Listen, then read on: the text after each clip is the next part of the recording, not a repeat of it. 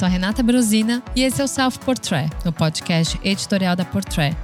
Para o episódio 26, a gente vai falar sobre um assunto que fazia tempo que a gente não fazia review de semana de moda, né, Sil? Já tava com saudade. Acabou nessa terça-feira a Semana de Moda Masculina de Milão. Logo vai começar a de Paris, mas a gente aproveitou esse break aí para fazer alguns comentários, né?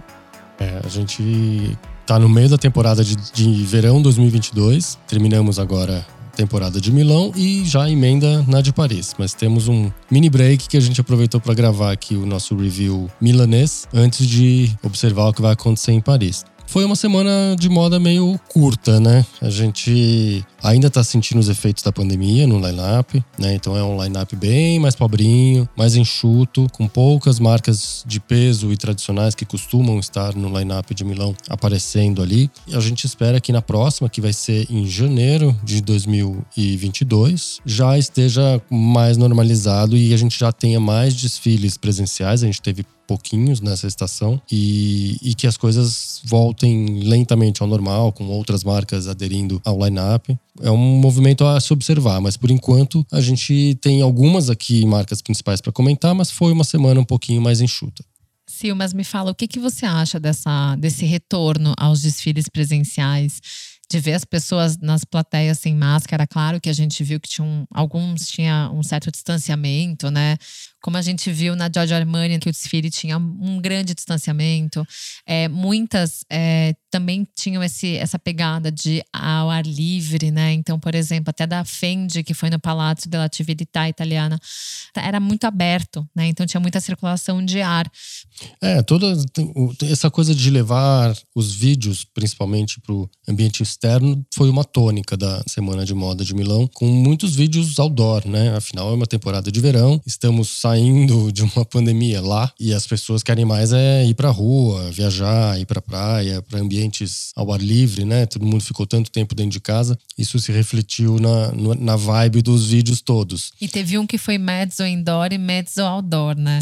Exato, que foi o Hermenegildo Zenha, que abriu a temporada de Milão, com um lindo vídeo que, que mesclava ali indoor e outdoor, mesclava restrição no labirinto natural, que abria o vídeo, e depois passava-se para prédios, prédios em situações urbanas mesmo, e, e, deu a tônica, né? O vídeo com essa vontade de liberdade, era a, a vibe para cima, e as roupas muito simples, né? E livres também, né? Como você bem falou, porque é, você podia combinar todas as roupas. Então, aquela liberdade de você não ter que seguir o look montadinho, né? Você pode pegar uma peça que ele também trouxe um, o Alessandro Sartori trouxe umas pegadas meio japonesas, né?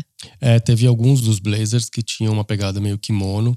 E a grande sacada dele nessa coleção foi justamente a proposta de otimizar o seu guarda-roupa, consumir menos e melhor tudo combinava com tudo ali na coleção. Então, ele propunha, ele até explicou no, no preview que a gente assistiu antes do desfile, ele explicou que, inclusive nas lojas, eles vão propor é, uma mesma base pode ser usada de várias maneiras diferentes. Então, para uma calça, você vai ter X partes de cima que combinam com aquela calça, vai formar uma família. E essas famílias são unidas ou pela cartela ou pelas texturas dos tecidos incríveis que eles desenvolveram ali. Tem alguns que são surpreendentes, tem um blend de lã com linho e seda que é impressionante. E a primeira coisa que vem à mente é leveza. É muito leve, é uma coleção super leve, super simples, muito casual muito longe daquela alfaiateria clássica que fez a fama da Zenha em outros tempos, né? O Sartori continua querendo reinventar o uniforme masculino e acho que ele foi bem influenciado pela, pela pandemia aí.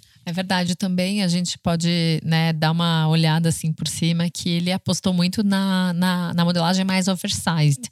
Né? Então a gente viu polo de tricô que são super soltas, camisas de manga curta, que na verdade acabam ficando quase três quartos, que lembram muito do pijama.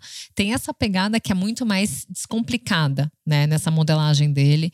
É, a cartela de cores também ela é bem suave, ela é, é bem com delicada. Alguns pontinhos de cor só, né? Exato. Então, assim, isso também a gente é, fica nessa leveza, por mais que tenha uma camisa ou outra de notebook, né? Que tem aquela texturinha que lembra o couro, mas não é bem aquele couro rígido, pesado, né? É para ser algo muito mais suave. Sim, mas é tudo super leve, porque o couro, por exemplo, é, é uma lâmina de couro. É Exato. super fininho, super leve tem uns tecidos empapelados, O tricô é feito com fios de seda, com uma trama mais aberta. Então é, é, é leve. Você bate o olho e a sensação que você tem na coleção é de leveza, que é justamente o que ele quis transmitir com essa coleção.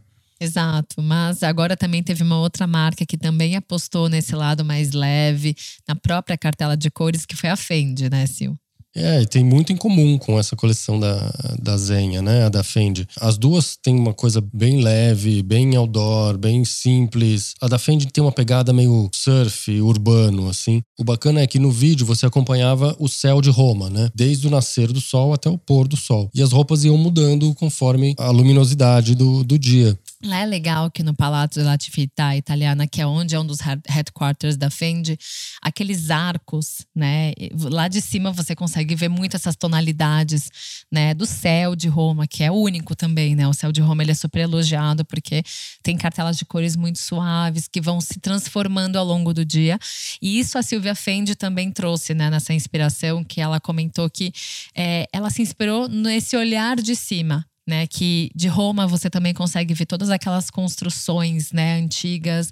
Você muitas lá do fundo você consegue ver um pouco do mar. Você tem uma vista que não tem tantas interferências de arranha-céus, né? De fato, o lugar mais alto de Roma é São Pietro, então acima disso você não vê nada. Então, ela trouxe muito dessa dessa cartela, dessa leveza e desse olhar pro longe, né? Que por muito tempo durante a pandemia a gente ficou tão limitado a ficar em casa e por ela ter que estar, né, trabalhando no headquarters da Fendi, ela deve ter buscado um pouco desse olhar, né, desse dessa vista mais, mais, ao mais longe, o mais alto. E o desfile aconteceu lá também, né? Aconteceu lá no, no rooftop, né, inclusive com muita luminosidade. É, é, é isso, exatamente essa essa vontade de ver o horizonte, né? De ver uh, espaços muito amplos. Então uh, o desfile mostrou isso o tempo inteiro. E a coleção é muito simpática, assim, muito short, né? Muito short curto, estampado, calças utilitárias, assim como a gente viu na Zenha. Os blazers empapelados, né? Com aquele material fácil de usar, super leve, prático. É, tem um pouquinho de tie-dye ali, remetendo ao surf, nos tricôs e em algumas jaquetas. É muito simpática, muito leve também também é outra coleção que a gente olha e fala, nossa, quanta leveza, muito iluminada, né? O verão europeu e com essa vontade de ser outdoor. Também foi foi super bacana o desfile da Fendi, no mesmo mood da, da Zenha e também com um pouco remetendo ao mood de outra marca muito simpática italiana, que é a MSGM, né? Exato, que também foi um pouco para esse olhar da luz do dia, né? Que acompanhou a luz do dia e também tinha essa pegada escapista, né? Essa vontade de ir para o mar, essa vontade de fugir da cidade, né? É, também as fotos do, do material deles também é toda feita no mar, com o mar ao fundo, com o horizonte, também acompanhando todo o ciclo solar ali, do nascer ao pôr do sol. E é o streetwear da MSGM, que é aquela coisa divertida, fã, cheia de sobreposições, misturinhas mil, e só que foi al mare, foi, né, saiu da cidade e foi pro litoral. Assim como a nossa querida Prada. Que entrou num túnel vermelho em Milão, né, especialmente na Fundação Fondazione Prada e foi direto para a Sardenha, né? É isso mesmo. A Miúcha Prada e o Raf Simons fizeram ali uma transição de ambientes internos e urbanos para ambientes externos e litorâneos. Você via nitidamente, inclusive, enquanto os modelos estavam passeando nesse túnel rumo à praia, a mistura do styling, né? Você tinha ali peças urbanas como alfaiataria, blazers de cores sóbrias, misturadas com shortinhos enrolados, estampados, coloridos e Oxford nos pés, por exemplo. Então era uma misturinha de universos ali que conduziu o, a coleção da Prada. É, que é curioso, porque a, tanto a Milcha quanto o Rafa, agora a gente consegue ver que eles encontraram o tom certo do equilíbrio das criações deles. A gente já falou do último inverno da Prada, que foi super a cara dos dois também, que acabou fazendo um belo equilíbrio diferente da primeira coleção. Mas o que eu acredito que seja muito legal para essa, essa ideia que eles trouxeram é que, de fato, é, eles acabam acompanhando muito a filosofia do que, que a coleção representa, não só a roupa em si, né? Eles acabaram trazendo muito essa ideia de fugir, de não estar mais, né, preso em casa. É, e você, de fato, você procura brechas, né, para entrar num túnel e sair na praia, né? Imagina que delícia, Sil. É, e foi uma coleção mais simples e menos cabeçuda, né? Como, como a gente costuma chamar as coleções da Prada, porque sempre tem uma, uma coisa por trás, um significado. Uma viagem, né? Uma viagem. Essa tem uma viagem, Essa tem uma viagem mais literal, né? Que é uma, exato, é uma viagem de, do interior para o exterior, do urbano para a praia. E eles deram alguns teasers, né, antes de lançar o vídeo. E, e é isso.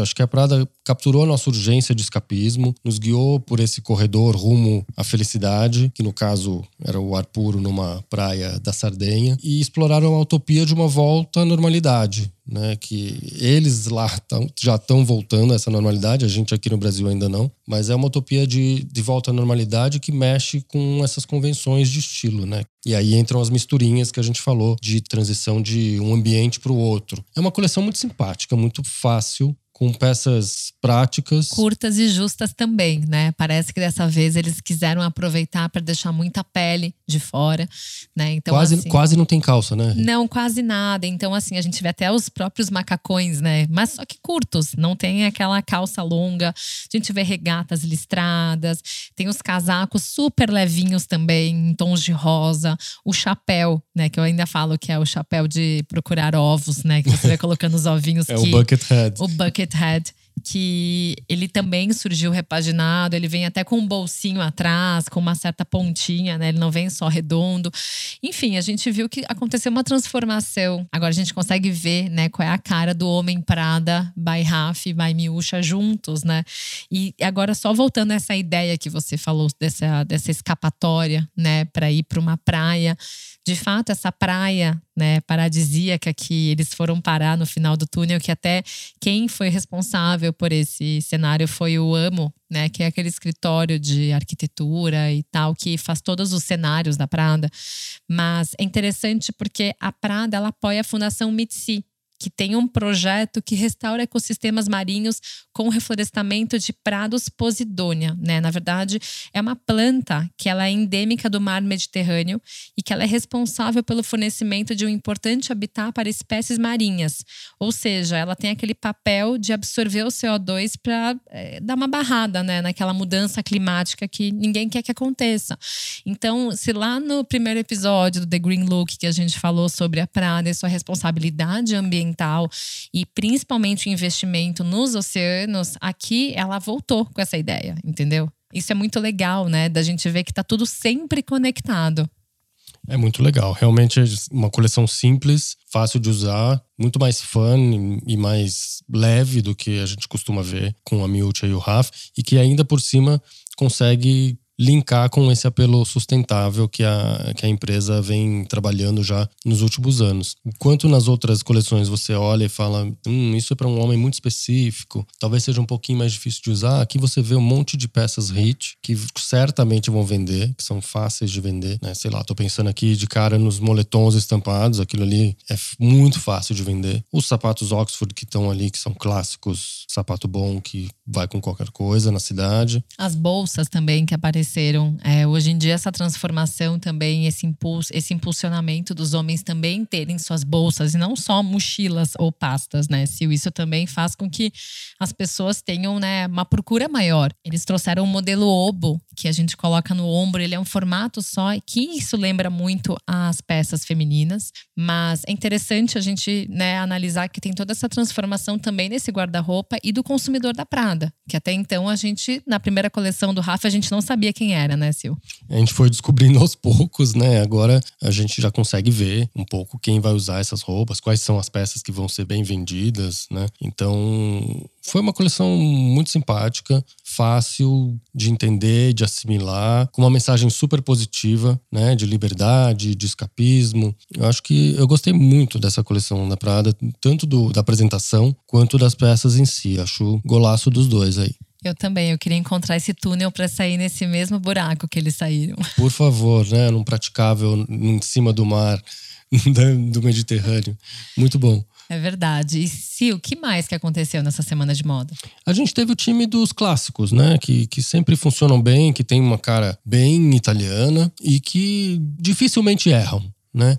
Então a gente tem aí nesse, nesse time o Brunello Cucinelli, que fez uma apresentação super simpática diretamente lá do, do showroom, onde a gente já foi tantas vezes, e onde ele reúne os modelos todos vestidos ali. Ele fez uma explicação em vídeo, ele falando, que basicamente ele não apresentou muito a coleção. Ele passou uma mensagem de positividade. Então, o mood da semana italiana é, foi esse de, de positividade, de volta à normalidade, de estamos finalmente botando o nariz para fora da água, é, estamos aos poucos voltando aos dias normais. Então, foi muito bacana ver ali o Sr. Brunello falando e passando essa mensagem. E o que ele falou da coleção, que, assim, basicamente são reinterpretações de como usar a alfaiataria. Então, o que ele fala é que o costume masculino, que é o costume ou terno, né? Existe sempre essa dúvida. O costume são duas peças, o terno são três, com o colete. O costume masculino, ele não morreu. Apesar dessa casualização toda da moda masculina, o costume não morreu. A diferença é que agora você usa ele como quiser. Você pode usá-lo com camisa e gravata para ir trabalhar, pode usar com camiseta e jeans, só o blazer, pode desmembrá-lo, usar o blazer de um com a calça de outro e o mocassim casual no pé. Então é. é, é jaqueta livre. de couro, né? Dá para usar também uma jaqueta de couro com uma calça de alfaiataria.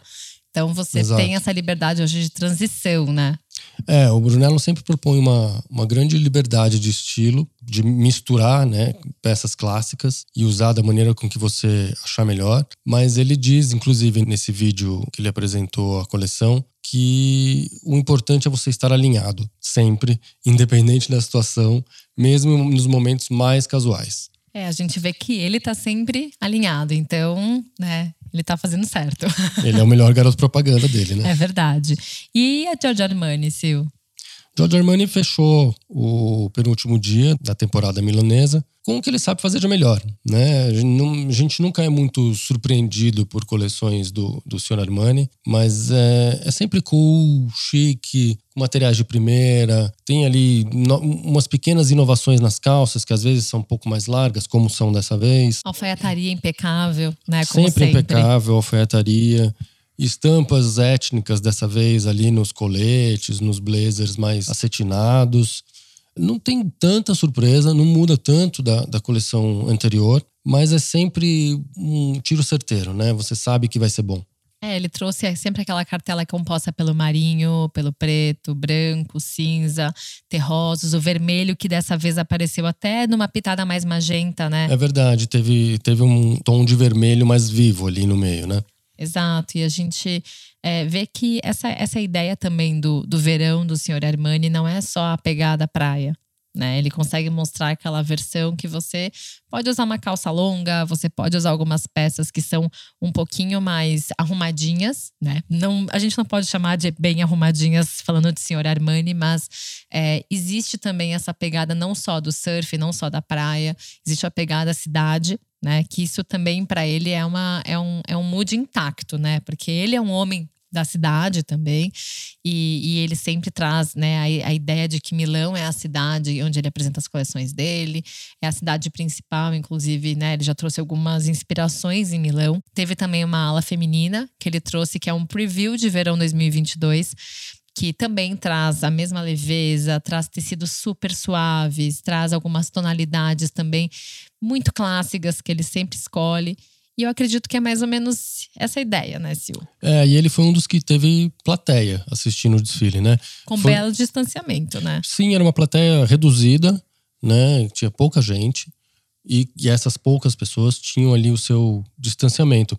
E o legal é que ele, ao mesmo tempo que fez indoor, fez outdoor, né? Porque tinha o final do desfile, os modelos se enfileiraram ali no, no, num jardim. Então tinha uma parte externa também, ou seja, um pé dentro e um pé fora, que é justamente essa, essa transição que eles estão experimentando lá na, na Itália Parece estar todo mundo muito feliz de poder curtir o verão, né? E um super casting, né? Porque nunca são poucas pessoas no desfile do Sr. Armani, né? Desfilando. Então é uma equipe gigante. E a gente viu, pelo menos, né, naquele sorriso final, né? Que ele ficou na frente dos modelos, que é aquela paradinha clássica do Sr. Armani, que tinha um contentamento de finalmente poder voltar. Até porque eu lembro que quando né, começou a pandemia, né? De fato, quando estourou na Lombardia. Ele foi o primeiro estilista a fechar as portas do desfile dele. É, ele foi o primeiro a tomar essa atitude, né? Enquanto outras marcas continuaram dando sequência, né, às apresentações em Paris. Em Milão, até quem fez o desfile foi a Dolce Gabbana, que acabou não levando, né, tanto a sério a história da, da pandemia no dia, mas o senhor Armani ele se sentiu muito tocado com isso. Então ele foi um grande apoiador, né, para as pessoas que tinham necessidades durante a pandemia. Ele usou as fábricas dele também para servir de produção para os hospitais, de vestimentas. Então, né, você tem uma pessoa que está feliz com tudo isso, é ele, com certeza, né? Que as coisas estão melhorando. Ele merece. Agora, o, o, o que me preocupa é, é o futuro da, da Semana de Milão, aí, como a gente abordou, né? Vamos ver se em janeiro algumas marcas voltam para o line-up, né? Porque existe aí um descompasso entre Milão e Paris. Tudo bem, a gente entende que é uma, um, um momento complexo por causa da pandemia, muita gente desfila digitalmente, mas em janeiro, teoricamente, as coisas já vão estar mais calmas e, e, e o presencial já vai estar mais do que autorizado. Mas tem uma coisa, Sil, assim, eu acredito que a questão das semanas de moda é que talvez as marcas italianas estejam se aventurando muito mais nessa conexão de feminino e masculino, como a própria Gucci, Bottega, Ferragamo, e que elas acabaram levando suas coleções masculinas. Então, na minha opinião, né, eu acredito que um futuro para isso é conectar as duas semanas de moda e apresentar tudo junto, né? É, o que é uma logística surreal e, e um quebra-cabeça que a gente vai deixar para a produção das, da, das semanas de moda a resolver. A Câmara da Moda Italiana que resolva isso. É isso, você tem quatro desfiles de peso realmente numa temporada, a, a supor que continue como está, né? Porque eu acredito que vai ter muito mais marcas retornando ao line-up em janeiro. Mesmo assim, né? Vamos supor que fique assim, sei lá, você tem seis marcas de peso numa semana de quatro dias. Muita gente talvez não viaje. Tem muita marca italiana forte, que unificou né, as coleções masculina e feminina, que estão optando ou por desfilarem separadas ou na temporada feminina, o que enfraquece ainda mais o, o masculino. Então é, é, um, é um momento complexo de transição, vamos acompanhar, ver o que vai acontecer, mas a gente torce para que a Semana de Moda de Milão, que é tão simpática, continue com a sua relevância. É, que seja viva, né? Que tenha público agora que, né, pelo menos na Europa, a gente fica feliz de ver as pessoas se movimentando e a vida é, voltando a uma situação de maior tranquilidade, né? As pessoas não precisando ter tanto medo desse vírus, a, a vacina avançando lá. É, a gente já fica feliz que lá as pessoas estão indo bem. Agora a gente tem que torcer que a gente vá bem também, né? É, tá, tá um pouquinho mais lento, mas a gente vai chegar lá. É, o futuro vai ser bom para todos nós, né? A gente aguarda assim. Mas o que é importante é que, enfim, vai começar Paris, né, Sil? Vamos ver o que Paris nos reserva, que tem um line-up mais recheado. É, esse exige mais produção, né, Sil? Exatamente. Tem muito mais nomes de peso ali no line-up. E a gente volta semana que vem contando tudo. Com certeza. Até mais, Sil. Obrigada. Até. Obrigado pelo papo. Até. A mixagem, os trabalhos técnicos e a trilha sonora deste episódio são do Edu César, a edição é do Arthur Canto e a direção é do Alan Eliezer.